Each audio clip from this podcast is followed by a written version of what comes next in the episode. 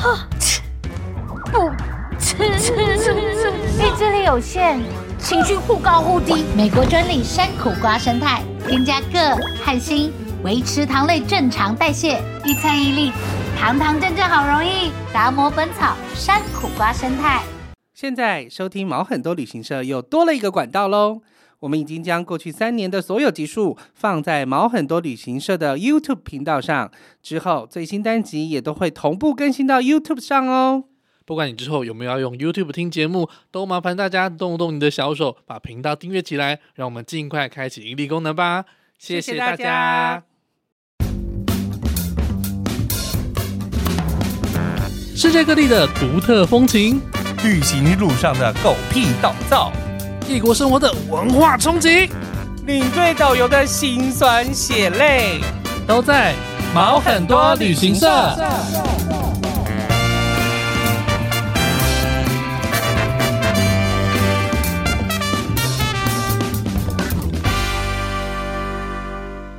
欢迎收听毛很多旅行社，我是 Elvin，我是宝宝。好，今天换谁分享呢？娃娃是我是我是我是我是我，选你选你选你。今天我要跟大家分享，就是我呢，就是在十月底的时候到十一月呢去了一个啊。巴尔干半岛的一个行程，为什么要顿一下？因为会忘记这个名字。也不会啊，就是因为才刚回来两天而已。但是就是巴尔干半岛上其实有非常多的国家，嗯、然后我们也去了一些就是跟以前的南斯拉夫有相关的地方。听到南斯拉夫，大家就会歘一下，对不对？是哪里？对，是哪里？是哪里呀？对，我地图上指不出来在哪里啊？不是还在打仗吗？对，就总是都会有这种感觉这样。但其实今年呢，南斯拉夫就是已经解体了很久。久了，他一九九零年开始就解体了。哦，耶！因为当时的南斯拉夫其实也是不跟他们老大哥就是苏联为主，或者是他也不跟倾向美国，他们就来一个一个不结盟政策，跟埃及啊、跟印度啊，他们就是一起相约，就是我不管大家，我们就要做我们自己的这样子，所以他们就变成一个从一个呃算是西魏出道的西魏出道，从塞尔维亚王国开始，然后进入了南斯。南南斯拉夫联邦共和国哈，对，那他们基本上就是以这个就是共和主义，就是也就是所谓的共产党的、嗯、的形式开始。嗯、那基本上原本其实算是巴尔干上面一个非常大的一个国家。那我们知道南欧的部分的话，也分三个半岛。南欧伊比利半岛就是你去的地方吗？是伊比利猪，是是 产的地方，好吃好吃。巴尔干半岛。还有一个忘记了，还没有去到的地方，还没有去到的地方是意是意大利半岛，对对吧？哦，是是意大利半岛，难怪我还没有去，所以难怪你还想不起来。巴尔干半岛你也没去过啊？对啊，所以所以你跟我你你那时候讲那些国家，你跟大家讲一下那是哪几个国家？OK，我们去。你说那个地方，我真的是。一个我都指不出来在哪里，一个都指不出来。可能有些他真的还没有听过。我先讲两个，就是我这次去的国家，但是它不是原，它不是属于原本南斯拉夫联邦里面的，嗯、就是我已经去过了保加利亚跟罗马尼亚。哦，这个知道。这两个你知道？在土耳其旁边一点而已。对，土耳其旁边一点，而且它就在黑海边，所以就是跟土耳其大概是差不多区域的地方。保加利亚嘛，保加利亚。我们的朋友 Firas 很常说。哦，对呀、啊，因为我们就是都他也都是会去那边买玫瑰精油，没错，去那边代购的部分。嗯那其他，我这次去了六个国家，除了保加利亚跟罗马尼亚之外，哦、还去了哪里呢？嗯、还去了科索沃哦，阿尔巴尼亚哦，阿尔巴尼亚不是阿尔及利亚，是阿尔巴尼亚。但两个国家我看你也都不知道在哪里，不知道。北马其顿，听起来像一个病菌的名字，阿米巴原虫，阿米巴原虫，我觉得好熟啊。然后这一个是什么？这一个北马其顿，北马其顿，北马其顿，你知道在哪里吗？我不知道，它本来还是我们的邦交国，那那就更不知道在哪里。我们邦交国都是一些不知道在哪里。哎呀，像中美洲那些，还有一个地方叫做塞尔维亚。啊，塞尔维亚，塞尔维亚应该知道吧？塞尔维亚有一个人非常有名呢，Who Who Who Who 谁啊？Who Who Who 啊？当今世上网坛第一网网坛，那你有在？我没有看网，你没有在看网球？好吧。是什么费费霸吗？费霸是瑞士人啊，他那爸是谁？你就真的是没有在看，我没有在看网球。乔科维奇啦，Djokovic，他是就是现在目前是男单第一，然后他是他前天才在就是法国大师赛又再拿下了冠军，第十、哦、第四十座的冠军，太扯了吧？然后呢，越前龙马，他就是塞尔维亚人哦。嗯，OK OK OK，不错，厉害厉害。你也不知道他是谁、啊，我也不知道谁，完全无法做。反正我们就是就是去了六呃六个国家十六天的时间，嗯、但是其实事实上就是重点还是放在就是保加利亚跟罗马尼亚。但今天要跟大家分享一下，就是通常我们以前读书的时候，巴尔干是一个什么地方？半岛，除了它是一个半岛之外，它还有一个 欧洲火药库。答对了，对对，我居然记得，没错，以前叫做欧洲火药库，因为它就是它是一个南斯拉夫联邦嘛。那它从其实大概从一九九七年、一九九六年的时候，就各个地方它都想要脱离。嗯，最近很红的一块地方叫做克罗埃西亚跟罗马，哎，那个斯洛维尼亚这两个国家以前也是南斯拉夫哦的。政体里面的。哦，那他们也、啊、对，嗯、所以其实南斯拉夫原本就是它的首都呢，在贝尔格勒，就是在塞尔维亚的首都。哦。那还有呃，就是克罗埃西亚、斯洛维尼亚，还有黑山共和国，哦、黑山共和国，然后跟波士尼亚，嗯，嘿。哇，还有加上，还有加上塞尔维亚最南边就是科索沃，科索沃就像我们一样，就是它是不被塞尔维亚承认的一个国家。哦，但是它在国际上面其实有九十几个邦交国，比我们还要多，对，但是比我们厉害，那就比我们厉害。那 sometimes 还是会被塞尔维亚攻击这样子，嗯，因为塞尔维亚就是它是一个斯拉夫民族的主义者，这样的攻击是是 physical 的攻击还是？就是想尽办法的攻击?不是只有网络上什么言语啊那些，就是是真的会有。飞弹过去吗？对，曾经曾经，他们在 一九九九年的时候都还是有这个科索沃内战，哦就他们就是不想，因为他们也觉得科索沃是他们神圣不可分割的一块，一点儿都不能少呢。对，就是心里最软的那一块，他们就是没有办法少掉一个都不能少，所以就是他们就是还是希望他们可以留下来在他们身边。但事实上，他们讲的语言其实是有差异的，而且他们的信的信仰也是不一样的。嗯，好的，我们就来先讲讲就巴尔干这个地。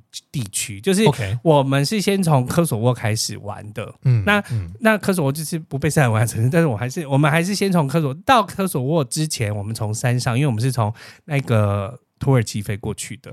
你要不要先开一下 Google 地图？对，我正好想要做这件事情，你要不要先看一下 Google 地图？完全预判到我要做什么。巴尔干的意思呢？它其实是斯拉夫语里面的叫做多山的地方，多山的意思。哦、所以它的意思就是说，巴尔干半岛事实上是一个非常多山的地方。我先讲一下巴尔干半岛上面的一个组成。它上面的话就是最南边就是一个海洋文明的发源地，叫做哈。巴尔干半岛的最南边是哪一个国家呢？巴尔巴尔干岛最南边，巴尔。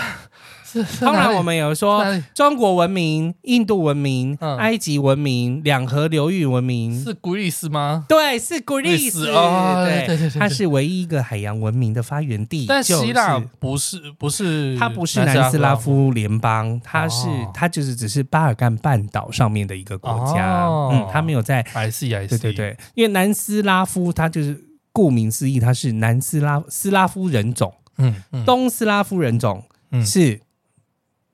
谁？哎，谁？是是俄罗斯人？答对了！哎，好像今天在大猜题一样，不丢球给我，好怕。我跟你讲，我跟你讲，就是其实。以前以前在我们在读啊，你没有读历史啦。然后我们在读历史，就是社会组在读历史的时候，其实很怕这个地方。然后包括近代的一次世界大战、二次世界大战的地方，因为一次世界大战就在波士尼亚，是由塞尔维亚的一个激进分子，然后枪杀就是攻击了，就是那个就是匈匈奥匈帝国的哦，有听过这个王储，就是斐迪南先生，所以才在那在拉丁桥那边，然后所以才引发了第一次世界大战。一次世界大战是在一九一四到一九一八之间，你有勾起我的回忆，有勾起了，有这个有这个件事情啊，对对对。那所以，以前我们在读历史的时候，其实读到巴尔干这个地方的，无论是国家或历史的时候，我们都觉得很怕，因为就是乱成一团。没有吗？我们我们只觉得巴尔巴尔很厉害，他可以干半岛。Fuck you！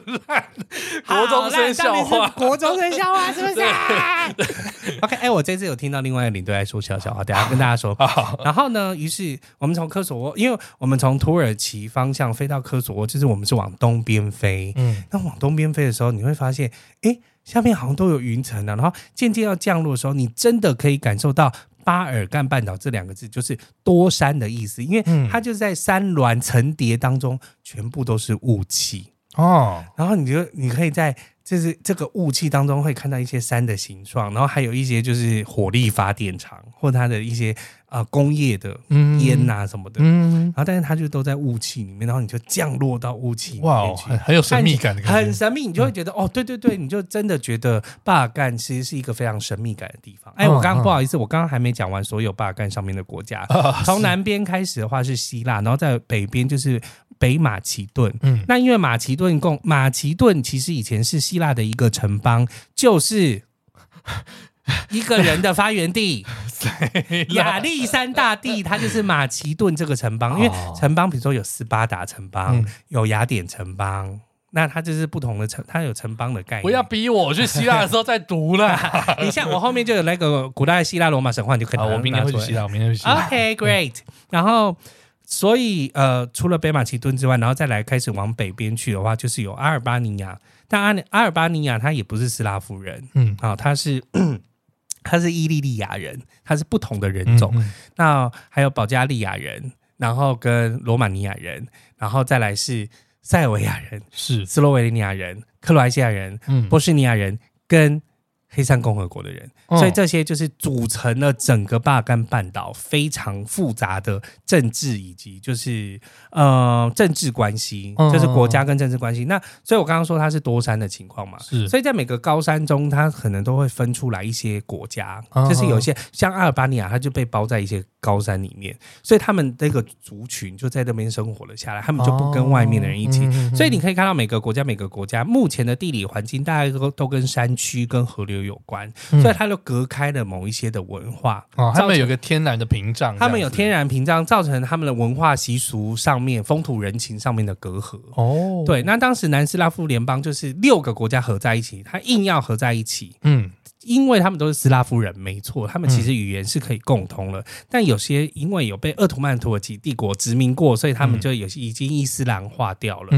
然后他们原本就有一些东罗马帝国的概念在里面，所以他们多半都是信东正教。嗯、那有时候已经被土耳其比较深化的伊斯兰的时候，他就没有办法跟原本东正教合在一起啦。嗯、所以他们就会有一些种族跟宗教的一些差异在，就造成了国家的问题。哦，就是很麻烦的一个地方。这个。这这一块地方，就是其实像上节或者是那个 Jerome 他们都很喜欢讨论，对，就是他们就很喜欢哇，是一个很神秘、对，很神秘没什么人去过，对，就是觉得很厉害，就觉得很厉害。那我们的行程主要是走六个国家，因为通常现在克罗埃西亚跟斯洛维尼亚会一起去，然后这个在市场上已经好红好红了，然后几乎有一个旅行社每一。几乎听说一个月可以出二十几团，那么多啊！克斯团。哇，那他们可能克斯之外，可能还会加波士尼亚，嗯，然后或者是克斯之外加黑山共和国，不一定这样子。嗯、那我本身就是克斯跟黑山共和国跟波士尼亚都是去过的，然后有一些小地方我是还没有去，比如说像科索沃，嗯，那科索沃我就说，一开始我们先降落在那边，就是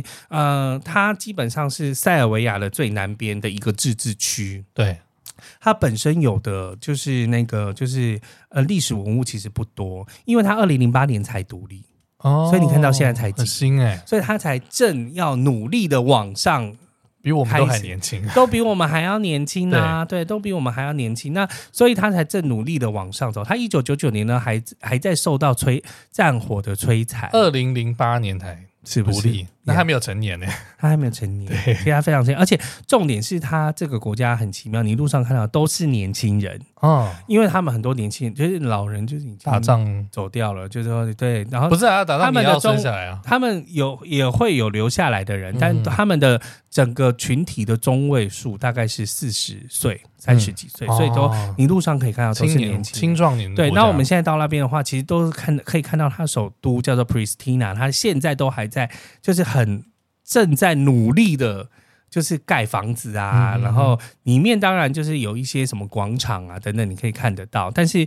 呃，你可以看到的古迹不多。那科索沃这边就是唯一一个有一个呃，算是。呃 UNESCO 的部分，就是在南边，呃，在它的那个首都南边的一个就是修道院。那它那个地方算是一个 UNESCO 是四个修道院合在一起的一个文化园区，因为有时候是会这样，就是它可能会有一些呃特别的，它就把它串在一起，就像一个国家公园一样。然后这个也算是它当地唯一一个 UNESCO UNESCO，然后我们就去参观了修道院之后就走了。哦，对 其实是非常短，因为它市区没什么好，呃，真的是没什么好看的。但是就是有一些，比如说特别的建筑，比如像他们科索沃的大学，嗯、他们的那个图书馆，就像是被铁链链起来一样的感觉。哈，嗯哼你可以搜寻一下科索沃图大学的图书馆。为什么要？它我觉得它那个就有点像是，呃，哦、呃，它那个。禁锢起来的感觉，就好像脑被绑住一样。他就在讲说，就是共产时代的一种前置，或者是一种思想的前置，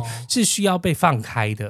对，那他曾经也被选为就是全世界最丑的一个建筑物之一。哦，真的有哎，看起来是不是有点丑？但是其实它的不会丑，我觉得它的意义，对我觉得它的意义其实是大于它建筑本身的概念。其实有点像就是一个类似像大型的公共建设，他想要告哎公公公共艺术，他想要。传递的一个讯息一样。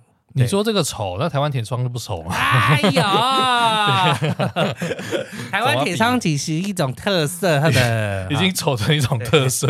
然后他们有一个广场叫 Newborn 广场，就叫新生，就是他因为他们就是一个新生，嗯、对，所以呢，你可以感觉到就是科索沃正在生生不息的往上。那近年来的部分，其实，在上上个月的时候，科索沃哎，应该说塞尔维亚还是有一些激进分子有攻击科索沃北部的一些修道院，然后、嗯、呃，甚至是真的有。打死人的状态，嗯嗯、那但是后来还是平息了，因为现在的塞尔维亚有渐渐比较开放，科索沃可以跟他们互相贸易，然后互相接受的部分，嗯、所以他们目前两国大概就是以相敬如宾的方式。因为后来科索沃战争的时候，科索沃整个地方是被北大西洋公约组织所，就是还有联合国，就是有和平部队，我们在那边都还可以看到、哦、有人罩的啦，有人罩着。然后我们去那个修道院的时候，还可以看到和平部队的人哦。和平部队是拿枪的吗？没有，他们有些没有拿枪。那他要怎么维护和平？我不知道，就是用爱来维护和平。你要看，没有他们军人，就是可能就放假或什么呢，就来修道院走一走，然后买、嗯、买买东西啊，喂喂喂这样子。所以你还是可以看到和平部队的人。OK OK，、嗯、那呃，科索沃大概就是。半半天的时间，因为我们就是早上八点多到，然后下午大概三四两三点就离开了。点缀的一个点缀的一个地方，然后后来呢，就是跟我们惺惺相惜的地方，因为我们毕竟也是神圣不可分割的一区嘛。对，对，对，对，然后也是有一个老大哥，无论怎么样都不想让我们走掉。但他们比较。复杂的是，他们是跟塞尔维亚是连在一起，对，他们国土是连在一起，他们没有黑水沟，这个就是很麻烦的地方。对，他们是国连在一起，斩不断理还乱，斩不断理还，因为因为塞尔维亚是东正教，嗯，但是科索沃这边多半都是阿尔阿尔巴尼亚人，然后他们的人口就是应该说种族已经是不一样的。嗯哼嗯哼，塞尔维亚是塞尔维亚人，科索沃这边都是阿尔巴尼亚人比较多，嗯，然后阿尔巴尼亚基本上是信。那个就是伊斯兰教的，哦、然后另外一边都是信东正教的。嗯，那你看，就是族群不同了，然后宗教又不同，不同所以其实有很一定会有很多冲突，对，就会有很很多的冲突。那时候人家说灭蜀的方法就是跟他们传教，哎、他们就会自相 自相残杀。对，没错，就是所以他们其实有很长的一些原因啊，嗯、对，所以就是一需要一段时，还可能还需要很长的一段时间才有办法继续的。但是是可以去的，可以对，可以去的，现在是可以去的，就是你还是觉得还是可以去看看。OK，接下来我们到了第二个国家，就是去阿尔巴尼亚了。那阿尔巴，呃，像这个科索沃这边，就 GDP 还目前还没有很高，我们的 G 我们 GDP 其实已经接近三万了嘛，他们那边大概才五六千而已哦，哦，差很多，差很多，所以你可以想见的就是那个物价很低吗？那个物价。第一，然后整个城市的发展其实都还在类似像我们到大陆去的，看到二三线县城的那种感觉，嗯、就是不是最高的县，不是那种就是发展很好。那我问一个问题，就是、嗯、那你去的这六六个国家吗？对，他们都是用一样货币吗？都用不一样的货币、啊，都用不一样的货币。哇，都用不一样的货币啊！科索沃是用欧元，其他国家都用自己的货币。OK，是，是很麻烦，好累哦。所以我每个地方都刷卡。对啊，不如刷卡就好了，不然因为我带我那那还可以刷。但当然，他们民间就是愿还是愿意接受用他们的方式去换那个换欧元，他们还是可以收欧元，但是会找你当地的钱哦。对，那就是看你要不要啊，就跟看你要不要这样。对，那后来我们就去了第二个地方是阿尔巴尼亚。那阿尔巴尼亚部分的话，我们去它的首都蒂拉纳。那蒂拉纳的部分的话，其实它就是有一些，比如说民俗博物馆啊，他们的国家博物馆，因为他们毕竟就是从其实希腊罗马时期就已经开始被殖民在这个地方了。我们就到它一个最大的一个广场去看，然后就是看一些呃相关的，就是东正教的教堂啊，然后跟清真寺啊，然后跟呃。呃，那个就是哦，对，这东教、东正教跟清真寺基本上都是在他们国家里面，就目前来讲，在这个几个就国家来讲的话，都是多元的，就是说他们都可以并存的，已经跟台湾是一样的状态，嗯、不会是说哦，我一定是国家有哪一个教，对，只有信哪一个教，所以可以看到他们蛮大的一个包容性这样子。嗯、那其实比较。呃，在这边的话也是，就是只有去一个地方而已，在阿尔巴尼亚。但是阿尔巴尼亚的那个首都呢，蒂拉纳，它就是一个蛮漂亮的地方，而且有很多不同的广场。它其中一个广场叫做台湾中心。台湾中心，哎，它里面就是呃，据说有一些有一些解释的方式啊，那个那个其实不是台，哎，不是一个政府的一个机构，它是一个私人的机构，嗯，他就把它取名为台湾中心。那有些人就是会觉得说，哎，为什么你要故意取这个名字？他说，因为当时阿尔巴尼亚就是还有呃有一些，就是他为了要就是跟中国反反向的关系，所以他就有一个啊说哦，走，我们去台湾见面这样子，然后好像就是要对抗中国的概念。哦，那他是其实现在到。到现在，但那边都没有特别写台湾中心，但是在那边的桌上是会写台湾这样子。嗯，对，哇，他们是台独的一份子啊，台独的好伙伴，啊，台独的好伙伴就是民主阵线联盟啊。那他们，但但是目前就是只有那一块地方就叫台湾中心。哦，OK OK，所以我觉得也是。然后据说说那边的喷泉是台湾捐的，但我也不知道是哪里来的网络上以讹传讹的一些话这样子。但是本身蒂拉纳是一个就是。呃，你可以看得出来，它还是比科索沃已经有建设的很多。嗯，但它事实上它的社市容啊，因为它的那个，诶、欸，就是在执政者的部分的话，它是呃比较。是啊，他是一个画家，就是他是一个艺术家。嗯，他的总理，他原本他是蒂拉纳市长，后来变总理，然后所以他在呃地景地貌的部分的话，就是都有一些大型的公公共艺术啊，在整个市区里面做展现。所以你走在市区里面，其实觉得蛮舒服。对啊，那它有一个特别的地方，就是它有一些地地洞的博物馆啊、呃，说地洞应该就是防空洞。哦、他们以前就是很怕被炸，然后所以就是全、嗯、全国。其实大概做了十四万个不同的，太多了吧？有人还有说更多，就是但是导游告诉我是这个数字，维基百科上面其实不是这个数字，他说大概是七十几个，嗯、但导游说没有不止。那其实应该是两倍这样。那有些在市区的地窖或者市区的防空洞，它就是啊、呃、有把它做成不同的博物馆，然后有在讲一些就是当时共产时期有曾经被迫害过的一些人，嗯，然后还有他们就是严刑逼供啊、秘密警察、啊、等等相关的一些相关的，那就是啊、呃、博物馆就对了，哦，然后就把它做成地洞博物馆。有的是小的，只能可能一两个人可以住；有的可以大到就是有几百个人可以在里面，那么大，对对对，所以就是他。他们的地博物馆是，就是地地洞博物馆、防空洞博物馆是蛮多的。啊啊啊。那后来我们就前往了北马其顿了。那北马其顿的话，我们是先去一个非常美丽的地方，叫做奥赫里德湖。那那个奥赫里德湖区，它也是一个 UNESCO。然后它就因为除了宗教的部分的话，还有自然环境的特别，它就整个区域变成一个就是那个。世界文化以及自然遗产，嗯，那我们去那边就是在小镇里面可以走路，可以看到一些比较土耳其式，就奥图曼土耳其式的一些建筑风格，嗯嗯，它会这样建建建建的很近，对。对，好像可以跳到隔壁去一样，当然不要有阴影，对，当然不要有阴影，然后隔壁借鸡蛋也可以，或者是跟。呃，对面的老婆乱，这个蛮蛮有趣。它依山而建的一个小城，然后但是那个区域很奇妙，它就是两个小山坡之间居然有三百六十几间不同的教堂，太多了吧？是不是？嗯、它有的教堂是非常小，非常只能。一个人进去，跟 seven 差不多多了，跟 seven 差不多多了，就是整两个小山坡教堂最多。那、嗯、有些教堂是已经废弃的，但你可以看到它就是会有那种让你好像回家家的感觉，就是很温暖的教堂，你在里面可以祷告。那、嗯、有些都多半都是东正教的、哦、的教堂。哎、欸，我我好想问一下，嗯，你刚才说这边这一区的山很多，那你们移动的时候会不会就是都在山路上面绕绕？会在会在山路里面很多山路绕绕来绕去，但是因为它毕竟就是古老大地的山脉，嗯、它不像我们台湾是。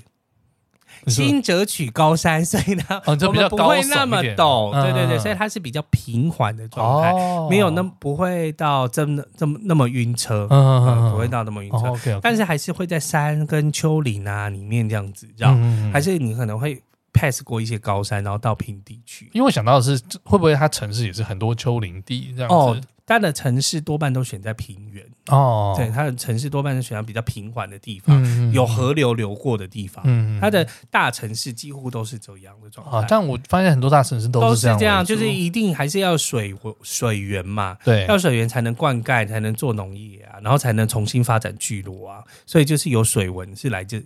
非常重要的。但葡萄牙两个城市都没有，都是在丘陵地上。哎呦，对对对，OK，那水到底哪里来？它也是有河流过去啊，有河流过去。对对对，OK。那后来我们就去了，哎，奥赫里都，奥赫里德湖游完之后，我们就等于说我们已经进入北马其顿，然后我们就又到了它的那个就是首都，叫做史高比。史高比，史高比，史高比，不是不是 Snoopy 或者 Scooby 哦，是史高史高比。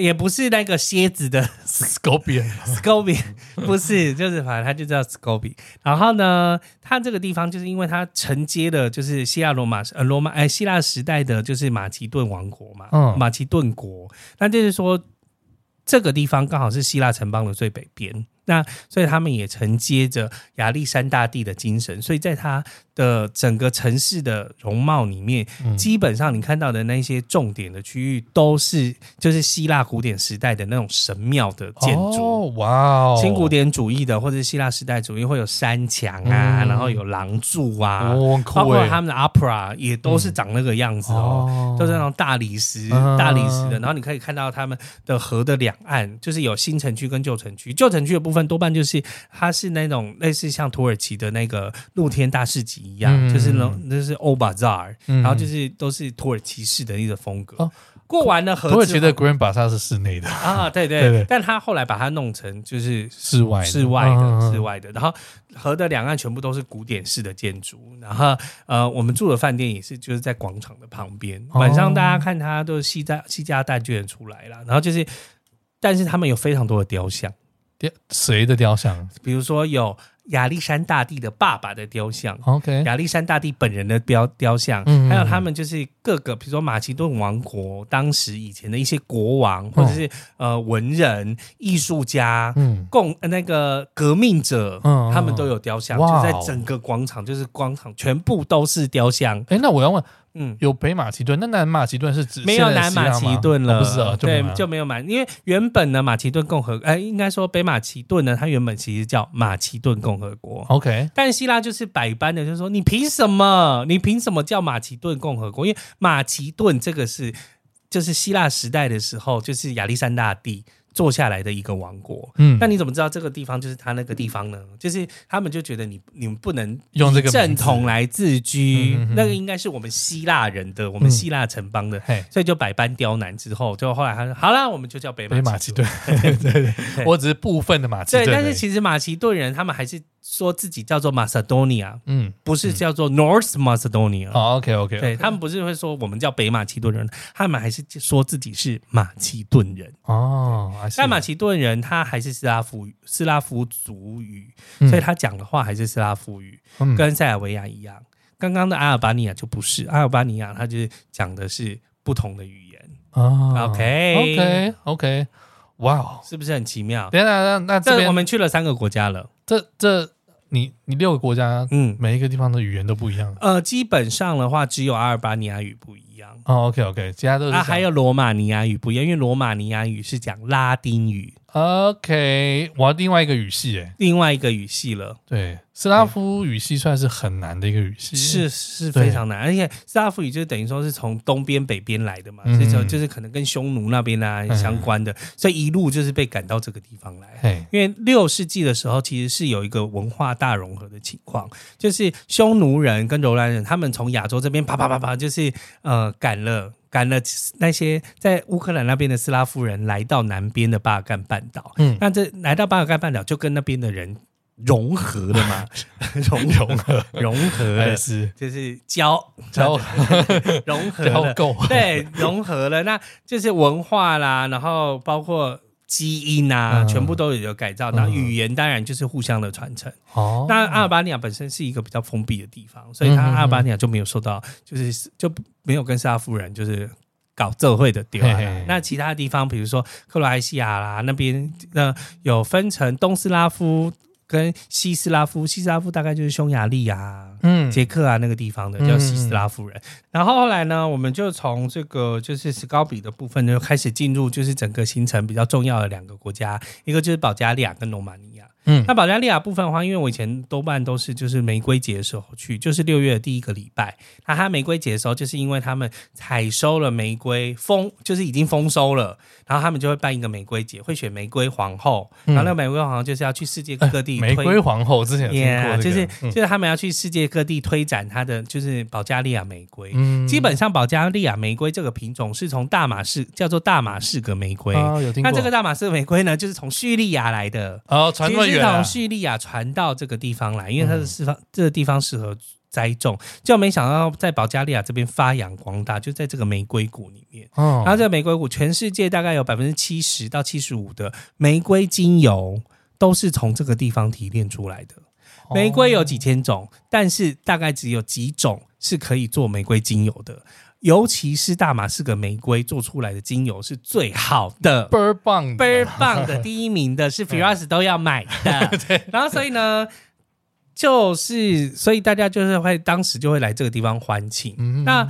呃，我们这一次是因为秋天了，所以就是其实玫瑰花都没有了。但是因为呃，在因为有分成观赏用的玫瑰花跟经济用的玫瑰花嘛，嗯、那大马士革玫瑰就是经济用的玫瑰花。哦，那呃，观赏用的玫瑰花，记得那边有一个玫瑰花博物馆，我们还是有停下来让客人拍一下玫瑰花。大马士革玫瑰花会长得不一样吗？大马士革玫瑰是长得比较小一点哦，哦然后它是小，然后很清香，嗯、粉红色的这样子，OK，是很舒服的味道。哦，长得真的不一样。对，它不是观赏。用的不是那种大朵路也很张扬的，哎，它就是小小的这样。我又叫突厥玫瑰，对，突厥玫瑰，因为它也是你知道突厥人哦，其实也蛮漂亮，我觉得小，它是小而美的一种玫瑰，就对了。嗯、那所以呃，其实每年六月的时候，就是其实是人最多的时刻到保加利亚去，所以我这一次去的时候，我反而觉得哇。在保加利亚遇到的秋天，觉得秋高气爽，非常棒。路上没什么人，因为我以、欸、你真的没有什么人，你拍照都觉得哇，对啊，人超少。因为我以前都是人最多的时候去，嗯、而且他们每天就是光要吃个早餐，就像打仗一样，连日本人都不像日本人，因为日本人都会用抢的。哎、欸，会，你会觉得不可思议。但是事实上，就是现在秋天的时候去，反而就是秋高气爽。你到任何一个景点都没什么人，很棒。然后你就可以好好的逛。因为包括我们在索菲亚里面的市区观光，我们是用徒步的方式走过他们很多不同的教堂，包括就是他们最大的一个东正教教堂，然后天主教教堂，然后还有像是那个俄罗斯的东正教教堂，然后还有呃那个修道院，然后跟以及像是清真寺。嗯，你都可以在同一个市区里面看到，嗯，甚至还可以看到是因为六六七世纪罗马时代的一些教堂，所以就是。呃，整个很丰富，很丰富，在索菲亚里面的市区观光非常丰富。嗯，那呃，后来到了，比如像是卡赞勒克或普罗蒂夫，就是他们一些小镇，以前就是跟玫瑰花有关系的，以前都人超多的，嗯，但现在就是人就还好，你会觉得很舒服，然后可以好好的逛。然后还有就是因为季节的关系，因为季节的关系，因为现在不是花季，现在不是花季了，所以世界来的游客没那么多，你还是可以看得到游客，其实还是有台湾团，那但是你就会觉得哇，事实上是。清舒服的，嗯，清爽的。然后我们在保加利亚最后一天是去一个叫做大特尔诺沃的一个山城，它就像一个西安的山城一样，就是它在一个呃有一个河环绕，然后就是它在山的最顶端有一个最大的一个教堂这样子。然后我们就会从下面这样慢慢走上去看，所以是整个环境啊蛮舒服，而且它的东西其实都很新鲜很好吃。我们在巴尔干这边看，大家都说吃到的那个就是黄瓜啦，然后洋葱啦，番茄。啊，就是如果是吃沙拉的话，都很甜啊，就是日照很日照也舒服，然后因为夏干冬雨啊，然后就是它的甜度都非常高，加一点那个就是橄榄油啊，就很好吃了。所以就是很清爽、很很很舒服的吃的东西，然后东西都很自然、很原味。所以可以在这边无论吃到牛羊猪鸡水果，水果当然种类没有我们多，但是是水果也都是非常香甜的。然后蔬果是真的很棒。这样子，那后来呃去完保加，因为保加利亚基本上就是我都会觉得，嗯，它大概就是跟云林差不多吧，就是一个农业大国，然后就是物产很丰富，然后当然还有很多的玫瑰花，所以客人真的可以买呃花很多钱买东西的话，大概就是在玫瑰花的商品上面，是。无论是护手霜啊、精油啊、肥皂啊，然后喝的酒啊、果酱啊都可以，各种玫瑰各种玫瑰相相关商品都可以买得到，所以。后来我们呃保加利亚这边玩了三四天之后，就往罗马尼亚去了。那、罗马尼亚的话，本身它原本是达契亚人，就是他在在当地的一个呃少数民族。他、嗯、其实，在就是西元前，就等于说在呃希腊之前就已经在了。后来是因为罗马帝国攻占到那个地方，嗯、然后图拉真先生，图拉真，图拉真，图拉真皇帝，他就让他们带了很多拉丁人过去。交合 融合。融合杂交没有。融合之后，就出出现了罗马尼亚人，所以罗马尼亚罗马尼亚人觉得他们自己是就是呃罗马帝国的正统。他带了一队炮兵团过去，他带了很多人去，所以就是也呃在呢在罗马尼亚，而且罗马尼亚的部分的话，它有一个山脉，就是刚好经过它整个区域的。如果你把那个罗马尼亚想成一个圆饼的话，它有一个四分之一的一个切角，就像披萨一样，切了一个四分之一。那个那个山脉叫做克尔巴千山，嗯，这个都是以前在地理里面有听到过了，但是都啊，你可能没有听过，你可能没有听过。对，比如说阿尔卑斯山啊，皮里牛斯山啊，这个知道。好，那或者是阿尔泰山啊，然后就是克尔巴千山啊，就是他们有一些。就是呃，在欧洲上面的一些山脉，比如说好多瑙河啊，就是河河的，你可能比较有听过，嗯、多瑙河啊、塞纳河啊、莱茵河啊这些比较大的河，你可能就有听过。嗯、那山区的部分的话，它刚好就在克尔巴千山山脉上。哦啊，所以它克尔巴千山就把它的国土切成了三半。哦、那我们就去了，就是两这南边的一个平原，然后跟克尔巴千山切出来的一个地方。OK，叫做外西凡尼亚，那个地方就是德古拉公爵的一个统治地。哦、啊，所以就是进入了罗马尼亚之后，就会开始发现哦，这边就是欧洲，因为他因为他也是就是罗马时代出来的人，德古拉公爵是真的有这个人？啊，应该是说德古拉公爵他有一个原型，OK，、啊、他的原型就是曾经是曾经是这个地方的统治者。哦，对，不是吸血，对啊，我想到的是德古拉，对，德古拉。应该说。吸血鬼德古拉这个是杜撰的一个小说嘛？嗯嗯嗯，那他就是把他把这个大公的原型套用在这个吸血鬼里面。哦，了解。那为什么会觉得这个大公是吸血鬼呢？原因是因为这个大公他都是用一些比较残暴的方式去对待奴隶们，或者是就是战俘们。嗯、因为他也曾经是对就是对抗鄂图曼土耳其有功，但是他如何吓人家？就是比如说啊，那个来打仗了，然后他把人家抓起来之后。嗯，他从屁股里面插过整个人，哦，串烧的串烧的方式，嗯、对，你应该有读过，就是串烧的方式，嗯、然后就把它架在城的外面，哦、所以下一批的下烂。土耳其人来这边靠呗，就是吓，真的是吓吓到连赛都刷不出来，对，对，因为他就发现每个人都被串烧了，嗯、都被串烧。那但当时就是这这这位大公呢，他事实上。啊，就是等于说，就是用乱乱世用重点的方式，所以当时的整个社会也是非常的和平，因为大家都不敢，大家都不敢被串烧嘛，对，大家都不敢被串烧，所以我们还在这边的话，我们还有回到那个德古，就是那个公爵，就是大公的这个家，嗯，好，就是大公的他出生的地方，出生的城镇去吃饭，嗯、就是他家吃饭，嗯，那还那当然这边的话，还有一些就是被流传的一些故事，比如说他呃。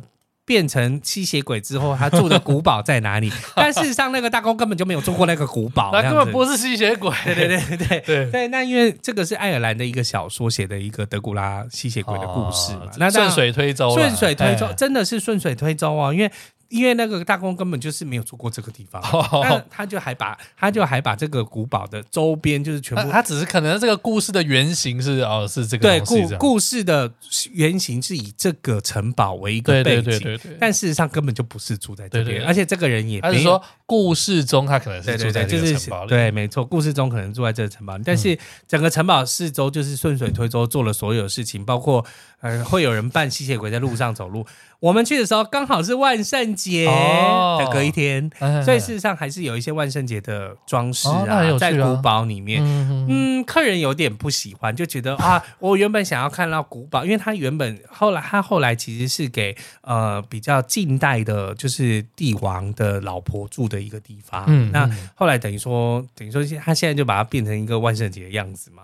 就是哦，你说它整个外观都有呃内部内部啊外观当然还有一些还有一些就是有那种就是万圣节的装扮，就是一些 normal 蜘蛛丝啊什么之类的。哎，你看你你看到限定款呢？我是看到限定款，我当然觉得也特别，因为我去了很多次。对，但只去一次的客人就会觉得说啊，我没有看到它搞成这样，对，为什么要搞成这样？是有点可惜啦。但是你会觉得还算是蛮有趣的。对啊，这这也是人家一年一度你才会看到这个样子。一年一度的样态，所以我觉得也是蛮特别的。对，那啊，说到吃的东西，其实我们前面的这四个国家，应该是说吃的还算比较传统、比较简单。进入罗马尼亚之后，就开始吃的就是比较丰盛。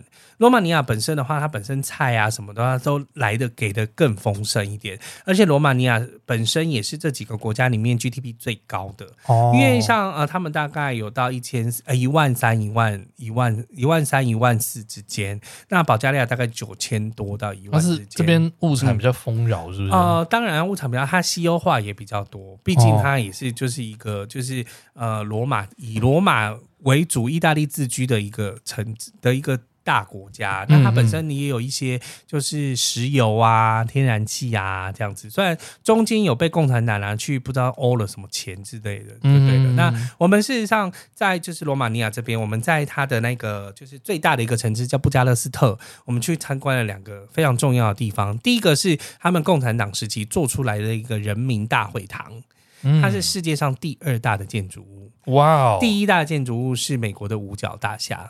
那它是第二大的一个这建筑物，而且是全世界最重的一个建筑物。最重，最重，因为它所有的东西都是从罗马尼亚境内，比如说花岗岩、嗯、大理石，它全部都把它盖，都就是盖在那个土地上。那个土地是到现在每一年都还是会有点下陷的状态。哦，我以为他是怕被什么飞弹打，所以他要做的很、哦、很硬，还是？他也怕被飞弹打，所以他的做的很硬。它下面是有下面是有四层，上面是有七层。的方式，然后最下面的那一层是防核弹的。哇，太强了吧！因为他就是想要整个所有的政府的相关机关都在同一个建筑物里面工作。嗯、那当然不可能直接被扫射，或者是直接被炸就炸掉带走，对，一发全部都带走。所以它就是盖得非常坚固，以及富丽堂皇。哦哦，里面的呃大理石或者是地毯，然后或者是木头，都是从。这个整个马罗马尼亚的山区，或者是从哪里就带过来？哇哦，大手笔！大手笔盖到独裁者都已经死了，他都还没有办法用，就是后来才真正的完成。那现在里面就是有很多不同的博物馆，然后也供给就有些电视台使用。盖到独裁都不独裁，盖到独裁都打垮台了。某某，但是就是一般车，而且。光每年要维护它的钱，包括比如说给它的暖气啊、电啊等等的，就要花几百万美金以上了。所以他们其实事实上是还是很想要好好的利用这个建筑物，因为不然你又再重新把它毁掉。你你拆掉，你也是很花钱，对，还不如好好的把它利用。啊、所以它现在就是没有各区可以做做利用，那这个也是一个非常大的观光财富。嗯嗯，是。那我们早上去参观完之后，下午去就是独裁者的家哦，就是这个之前我好像也有讲过，因为他就是呃那个受古西斯，他就是这个呃呃独裁了罗马尼亚二十四年的地方，嗯、那他就是。让他自己的家金碧辉煌。嗯，我一我一进去，我只想要两个字，一个叫黄唐日龙，一个叫黄任中。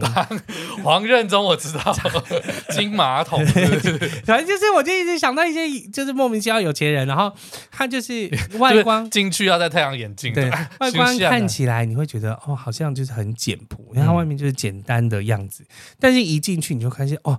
这个雕刻不一样哦，进去的那种木、嗯、木窗啊，然后那个马赛克啊，然后墙上的一些金箔啊，然后还有很他们自己家就有一个非常大的游泳池跟 SPA 水疗中心，要修哦。然后每一间房间不能说有多大，但每一间房房房间都看起来就什么波斯来的地毯啊，中国来的瓷器啊，有一些高档的东西，高档的甚至有毛主席送的东西，哦、然后俄罗斯送的东西，因为他们当。当时就是毕竟是共产党时代，然后所以他们跟他们的共产阵线联盟们比较友好，比较友好，所以他们互送东西。当然，美国总统他们也有来参参访过这样子。嗯、所以呃，这整个家里面就是拥有非常多的古文物，然后以及就是各地非常精华的东西，嗯，比如说青瓷、瓷器，然后日本来的东西，嗯、然后雕雕刻，然后刺绣。好爽！为什么独裁者可以那么爽？是不是？难怪大家都要当独裁者。对，但是他们据说那个就是夫人，因为最后他们垮台的那一天是一九八九年，嗯、然后那一天呢，他们就是原本呃发布一个就是讯息，是在一个共产党在共产党总部的大楼，然后后来发布完之后，就人民还是非常亢奋，亢奋到不行。然后他，但是他、就是、亢奋是是要把他推翻，他要把他推翻，就觉得他就是太过分了，哦、就是觉得很不爽这样子。然后所以他还。到了顶楼是搭直升机飞走的，嗯，但后来还是被抓了下来，然后就是马上做了枪决哦，嗯、他就是当就是马上就很快的被判了枪决，然后判了枪决之后。执行完死刑之后，罗马尼亚就变成一个没有死刑的国家了。最 最后一个枪决。对，然后然后那个家呢，一直到了就是就是过了两千年过后，大概二零零八零六之后，他才重重新整理好，嗯，然后才开始展出他的相关的文物，感觉是很值得看啊，很值得看，真的非常值得看。就是你等于说你在你很少你看到那种就是哇独裁者，然后他。外面外面可能都没有热的东西，或者是你们连火可能都没有的情况之下，但是你自己的家却是奢华到不行对的状态。哇哦，对，所以我们就去看了独裁者的家，然后后来当然就是进入山区各个不同的城镇逛，因为他当时罗马尼亚那个地方他是被匈牙利统治的，那匈牙利国王就是无无就是他觉得他自己没有能力统治，所以他找了萨克逊人，就是从。那个德国那边来了很多的工匠啊，相关的商会啊，来这个地方做呃殖民跟开发，所以在那个地方有七个城镇，我们大概去了四个城镇，然后那个城镇就是都是那种古古典的城镇，然后就是会有啊，比如说会有防防卫的那个城墙啦，然后或者是有古堡啊，然后原本的那个市中心可能是最大的教堂啊，市政厅市政厅啊等等的，然后就去不同的城镇里面就是。逛，然后享受，可以坐下来喝咖啡、吃冰淇淋，嗯、然后，啊我们住在古堡旁边，这样子会不会看起来都有点像？呃，其实它都有一点差距，嗯嗯，就是它的大小性都有点差距，OK，所以不会到很像，嗯嗯，对。但是你会知道，哦，这个是一个古堡城镇这样子，嗯。那中间有去一个地方的部分叫做图尔达的一个地下盐矿，你可以查一下罗马尼亚地下盐矿。那它是原本就是。有采盐的地方，但后来采盐已经采完了，然后原本是荒废掉了，但因为想说啊，这个地方已经那么大了，就是又就是好像应该把它做成很特别的观光资源，所以他就开始做了一些灯，然后。还有电梯，然后就是开放了它，在里面看起来像是外太空一样。我看到照片了，对，大家可以去搜寻一下。太特别了，图尔达的地下盐矿，这是 MIB 的总部啊。MIB 的 总部，没错，真的很特别，因为它现在还有一些盐的结晶在上面，但因为现在已经目前已经被采完了。然后我讲 MIB，大家有知道是什么东西？哎呦，就是有吧？因为雷神说我还有演过 MIB 赛，然后那个盐矿目前就变成地下乐园，就是。一个就是老少咸宜的地方，嗯，小朋友可以去那边划船啊，坐摩天轮啊，玩桌球啊，打迷你高尔夫球啊。因为据说在盐矿里面，因为盐的关系，把一些相关的物物质杂质污染值全部都吸收掉了，嗯、所以里面的氧气是非常新鲜的。哦、然后很多人就觉得一整天待在盐矿里面，神清气爽，好像可以洗肺一样。这个是我这次去到比较特别的部分，嗯、就是因为这个是完全一个新的景点，对，不一样的地方，而且它就是看起来就是太像在外太空。嗯、很多呃，我有看台湾的一些部落客有去拍照，他可能就是带一些比较呃特别的东西进去拍，但但是因为我空拍啊，呃，空拍机没有办法。他可能会戴一些荧光色的眼镜啊，然后就在里面拍一些比较特别的样态。可以，你说他比较特别的样态，他比较特别的样态，他然后在。你会觉得这整个好像在外太空，因为它的灯光的关系，它也把它做成比较像外太空的感觉，一种星际感，一种星际感。然后，所以在里面我们大概待一个多小时的时间，然后再上，因为它非常的高，它光从第一层要下去就已经大概是三百多公尺了，然后还有再下去一个一百多公尺的地方，然后是一个湖，平静的湖，然后是可以划船的。哦，我这个感觉很值得看，很屌，很很有趣的一个有一个新奇的地方。这个就跟整个行程去的古堡啊，然后或者是去的其他地方都完全不一样。对啊，对。然后，但是我们里面其实去了很多不同的古堡。那我特别要讲一个，哎，我们去了，比如说像是吸血鬼的叫做布朗城堡，嗯，那它就是纯粹就是吸血鬼的故事带给他的，所以你就就是进去。然后，因为我们那时候去又太多人了，因为那一天刚好是小孩。他们好像像小朋友的秋假的感觉哦，OK，然后所以就都是小朋友，很恐怖。那我们去了一个地方，在西纳亚，它的地方叫佩雷斯城堡，它基本上是全世界十大宫殿之一。嗯、那它就是呃，在那个罗马尼亚王国当时的一个卡尔史呃卡尔帝王他做的一个夏宫。嗯哼，他跟老婆做的一个下宫，他原本要给他女儿的，但后来女儿不幸夭折了。但是他在里面的部分的话，那个佩雷斯城堡呢，它里面的雕琢也是不可思议到不行，因为你会觉得哦，我们是上午先去看佩雷斯城堡。哎，我们是前一天看了人民宫，然后下午看了独裁者之家，然后隔一天再去看佩雷斯城堡。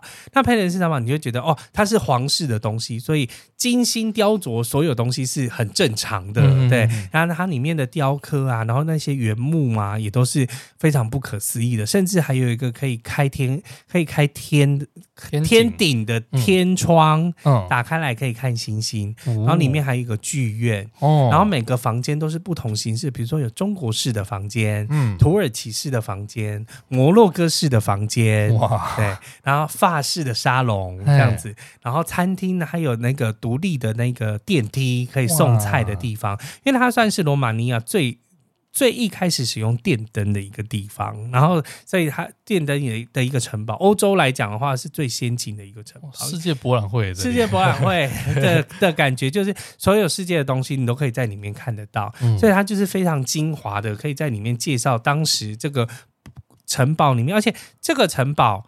重点也是欧洲各地的工匠来做的，它不是只有罗马尼亚的工匠而已，所以才会有不同的风格。对，它是有欧洲工匠，比如说啊、呃，我们请希腊人来处理大理石，因为他们对于大理石是非常的在行，因为他们就所以他们就从希腊人去来做大理石。然后，比如说铁的东西，我可能就请那个。德国人来做玻璃的东西，我可能请法国人或瑞士人来做，就是他有国际观。他用国际的方式，然后去请他们这些工国际的工，所以他他们那边就像一个小型的欧洲联合国一样。在他们那个就是伊丽莎白，就是卡尔公呃卡尔帝王的的那个日记里面，就是伊丽莎白他老婆他写的日记里面也都特别写到说，我们我好像每天都在一个国际社会里面生存着，因为他们在就是装修的时刻，那就好像就是每个操着不同的语言。然后互相吵架或互相开心啊，什么都在这边这样子，所以他们非常喜欢这个佩雷斯城堡。那我也觉得，就到这边有几个一定要去的，除了就是人民宫之外，是共产时代下的东西，还有共产时代大下大家过得很艰难，但是独裁者却过得很很爽的地方，就是独裁者之家。然后还有就是在前面，就是 一八八一年的时候的，就是罗马尼亚王国的王帝的时的帝皇的时候，那他拥有的宫殿。这样子，嗯、这个几个参参观完之后，你就觉得哇，罗马尼亚是真的很特别的地方。然后再加上那个盐矿，又真的是开了眼界。真的哎、欸，我、啊、我原本对罗马尼亚是不期不待的一个地方，不期不待，真的不期不待啊。对，但它其实事实上拥有蛮多，就是古堡、传说、农业，然后再加上就是现代的共产留下来的东西，嗯，都会让人觉得瞠目结舌。哇，所以我还蛮推荐，就是如果可以的话，就是你可以。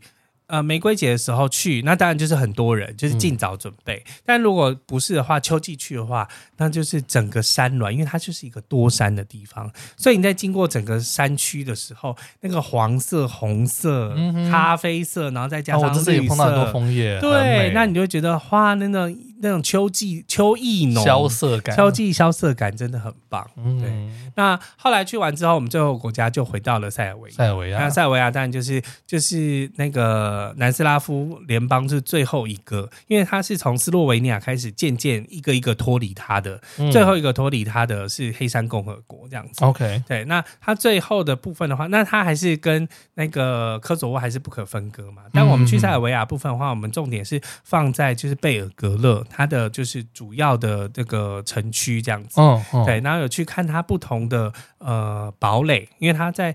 多瑙河上其实有不同的堡垒做守护，然后我们也在那边坐多瑙河的游船，因为它那个地方刚好是多瑙河跟呃有一个叫这呃有另外一条啊塞塞瓦河，我忘记了两个两两条河河的一个交汇处。OK，那后来它就会流往那个罗马尼亚，由罗马尼亚那边就是进入。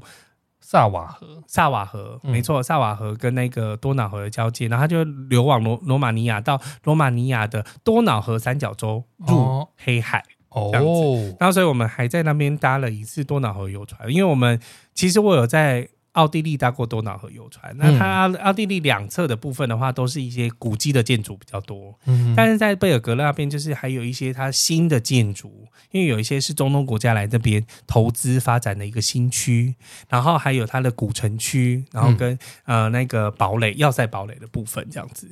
就看起来没有那么古典，但反而是另外一种的游船方式，就对了。我听你叙述起来，感觉它会有很多不同时期的建筑。没错，你会发现交叠在一起。嗯、过了一条桥就是一个新的地方，过了一条桥就是一个新的地方。哦、所以在那上面的多瑙河游船，我也觉得还蛮有趣的。嗯，夏季我们是下午的时候去，那导游说你可以晚上的时候再来看看，因为晚上的时候又有不同灯光，而且其实两岸很多的吧。Uh huh. 就是它两岸其实有很多的夜店，都是在河上面的，都是这样。对，我觉得很奇妙啊。所以、嗯、到了贝尔格勒的感觉又又有点不一样。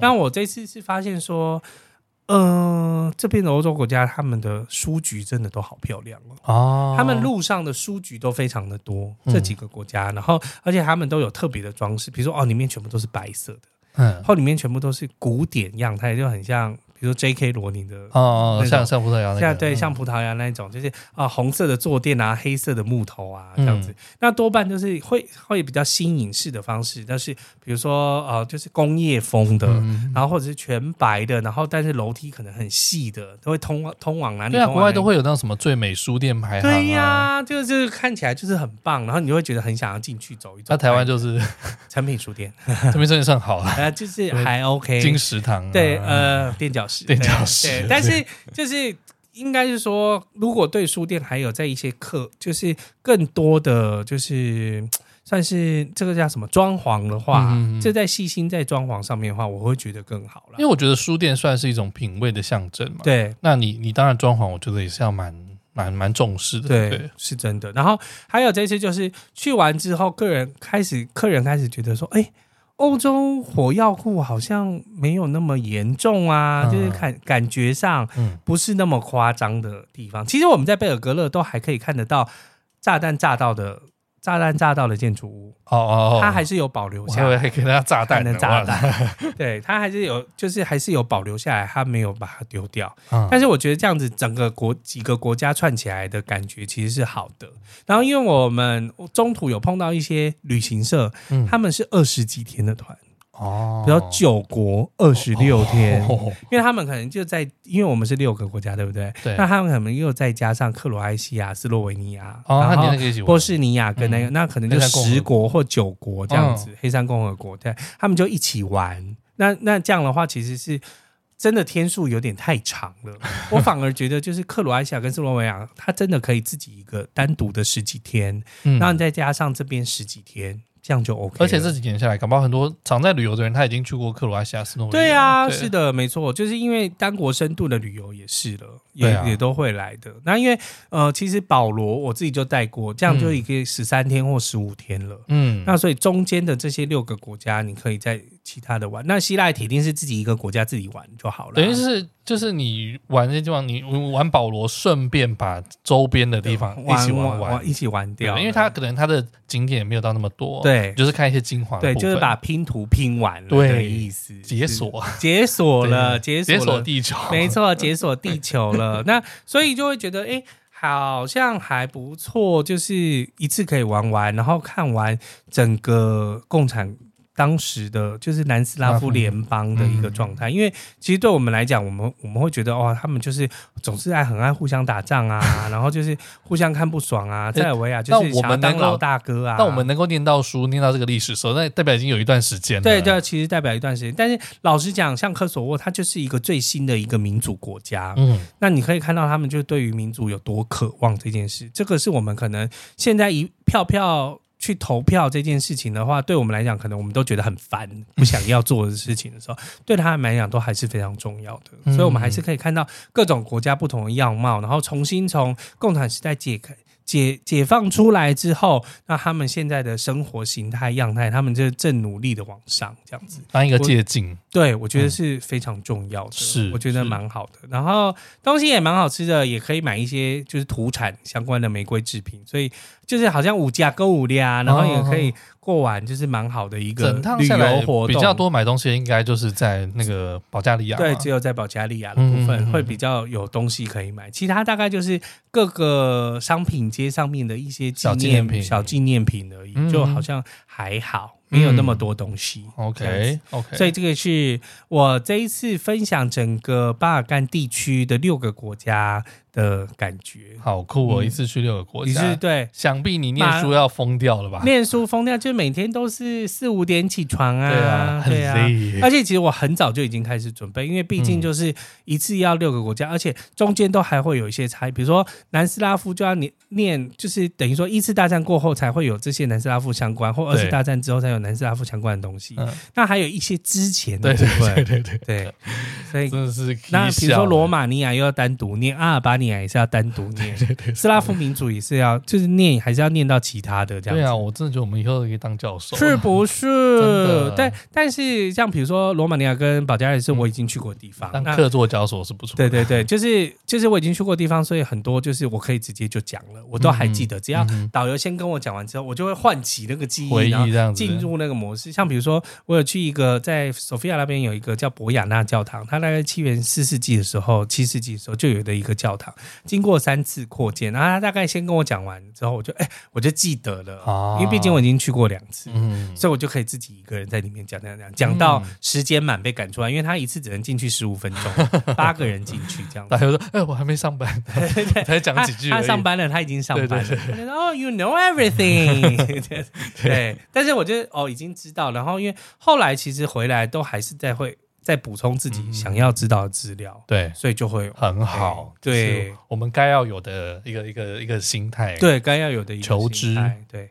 还在分享一个这一次的，对我真的想要问你这件事情。呃，一个算是因为等于说这一次的部分的话，我们是带我是带就是一组都是认识的人呐，然后总共有十五个客人，然后大概十二个人。哦，我以为你要讲笑话了。哦，笑话我等下再说。我先讲说这一次的一个墨菲定律，好的，觉得有点烦心，但是又不得不处理这样子。就是呃，应该说就是我们带了就是互相认识的人，然后哎，就进去的饭店才发现说，有一些饭店真的是大小不一。嗯，好，他的那饭店可能它是一个圆弧形的状态。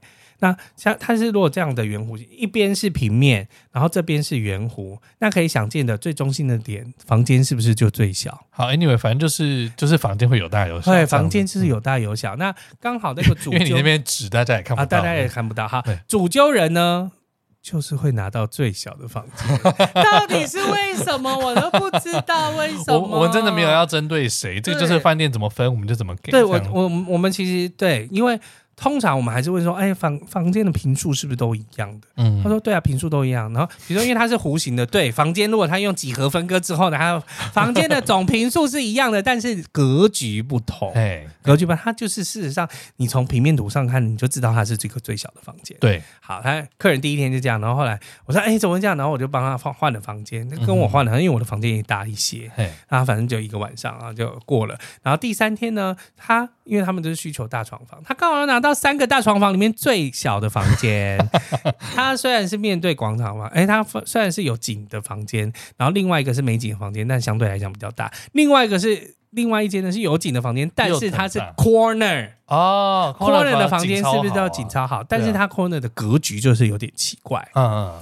所以就是又是你看墨菲定律又来了，嗯，然后所以好好好又在又在帮他换 换了，每个晚上都很烦心，又来帮他换了房，就是他也不想要那么烦心，嗯，但是就是就是正好就碰到这样子，刚好就是碰到啊，嗯、就是就是麻烦就在这边，那就是啊也没有办法，就是尽可能帮他换换，然后有一天呢，他也是换到好的，就是嗯、呃，他是三个大床房都是一样大的，结果他那天回到了，因为他是主办人。嗯，这等于说他是十二个人，因为他是主办。嗯、然后呃，吃完饭回到房间呢，他说：“哎，赖给我一个一个短片。”然后我就看了一下，说：“哎，有一只虫这样子。”然后我就马上打电话过去，我说：“怎么了吗？”他说：“哎呦，有一只虫啊，打死的时候有很臭，这样子，就有点臭臭虫臭虫的味道。嗯”然后后来我就下去。我就下去，然后跟柜台反映，他说：“哦，对，因为可能是 housekeeping，就是窗户开了之后，然后他偷跑进来，但是我们没有检查到，然后他就躲在里面。嗯、但事实上，我看那个短片，好像觉得他很大一只。后来，呃，后来他就跟他们 say sorry 嘛，然后说啊，是不是可以送水果啊？因为通常饭店就会送水果，或者送送酒啊、巧克力啊等等的。嗯、他说不用了啦，那么晚了。我想说，哦，他们也不以为意，就想要说，就是。”就是呃，已经把它解决掉了。没想到，结果过了半个小时又赖过来。嗯，更多吗？又三只。我想说，都已经四只了，怎么会这样子？然后我马上下去，然后他说：“OK OK，我马上帮你换一个新的房间。”嗯，他帮他升等到 Suite 的房型。OK OK，那就好。然后我说：“好，那你卡你的卡先给我，我们先去 Suite 房间看看有没有那些臭虫。”这样。好，我们就去看，我就这样翻翻翻翻翻，就是好，就确实没有看到。然后我就去了他们房间，帮他们带过去。然后我确实还有看到虫在，就是那个窗外吗？呃，不是在厕所的里面有看到，然后大概就是跟小拇指头一样大这样子。哦、对，然后但是他们说，就是只要抓了它，把它弄死的话，它就很臭这样。嗯、后来就好帮他们把就搬到了 suite 之后呢。那隔天他就没有没有说什么，但是要离开的时候，他就说他昨天晚上要睡觉之前呢，他说又打死了很多只苍蝇。Uh, uh, 那我想说，苍蝇怎么可能？我不是已经去检查过了吗？但他确实是有秀了，确实是有秀了那个照片给我看，说、嗯、你看又就有苍蝇啊，怎么？他说这个可能饭店管理上真的是有问题，或者、呃、然后我们就反正我们就接下来就是尽可能帮他做反应这样子。嗯、但有时候就觉得啊。你最不想要出事的人，因为他们毕竟是主揪人嘛，然后一定会有压力啊等等的。你最不想要出事的人，但是总是会，他们就是会有问题。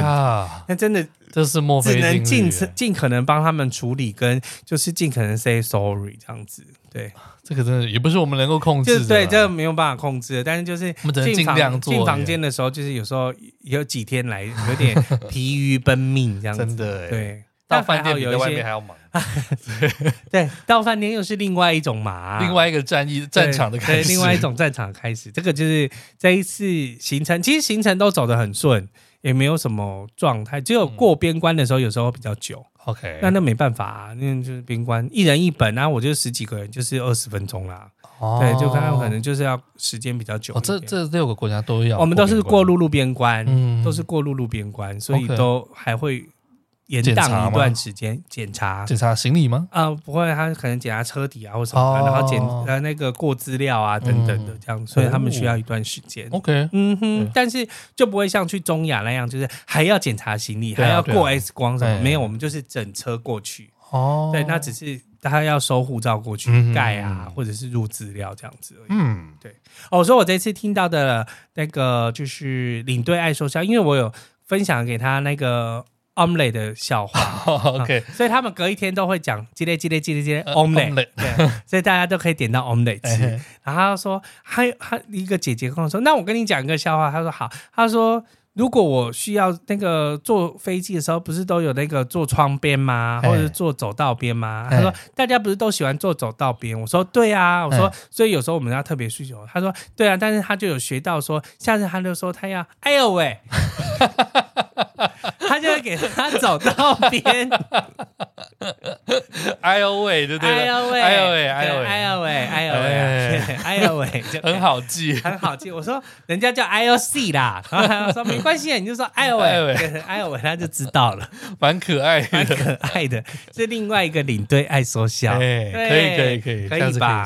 可以说哈，这有时候就是还是呃我们。经过了四季的训练啊，然后就是其实累积了很多很多的故事，对，还有笑话，嗯、其实都是可以在就是顺手可以拿出来顺手可以拿出来跟大家分享的，是蛮有趣的，真的真的，对呀、啊，每天当一个热身热身笑话，还不错，热身笑话没错。所以这次跟大家介绍的这个巴尔干国家，我可以认为就是其实春秋去很棒。嗯，啊，夏季去可能就会有点热，哦、但是其实克罗埃西亚、斯洛文尼亚就是它夏季还是有得去，去就是热，但是是舒服的南欧的天气啦。嗯、因为毕竟它就在地中海爱琴海旁边嘛。啊、你说热是真的很热，不是台湾的湿热啦。嗯，对，所以大家还是可以去看。但是如果纯纯如果想要去保加利亚，我建议就玫瑰节去。那如果你只是纯粹说哦，我想要找一个比较凉爽时节去，那就是秋天。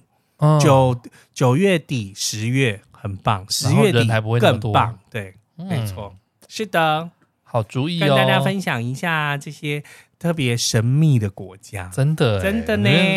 平常你也不会特别去这些国家，对，基本上就是你已经玩了其他国家，你可能已经去过德国、英国、法国、西班牙了，你才会开始选择一些特色的国家去。对。但是这边的话，相对来讲物价是比较低的，嗯、所以你在这边，如果我认为自助旅行应该也是可以的，应该蛮 OK 的。所以那些背包客们也可以试着去，而且因为现在的话，只有塞尔维亚是需要签证的哦，Yes，其他国家都是有我们的免签。那何不就是一次把它玩完？对啊，从伊斯坦堡进去，直接把它玩绕一圈出来。从伊斯坦堡可以刚好绕一圈。嗯，That's right，呀，yeah, 好，建议大家。这呃，对，推荐给大家，希望大家可以好好的在度假。已经进入年底了，对啊，除了我们的分享之外，我们就是各个已经录过的集数，我们也赶快努力的上架中。对对对，哎，宝宝宝宝应该是到今年的话，就是到这团最后了。对，目前是最后了。嗯，我还有一团埃及，耶，那回来应该就没事啦。好棒哦，可以经过古文明的巡礼呀！是是是是，就是要尼罗河的去了解一下，对对对，我要去去去。真正古文明的地方，对啊，以前看那么多电影，对啊，神鬼传奇啊，神鬼传奇，各种都跟埃及有关的，无论跑到哪里都要大喊阿拉苏拉姆，银河 天，银河 天，对，好了，很期待，回来再跟大家分享。OK，那我们先这样喽，拜拜，拜拜。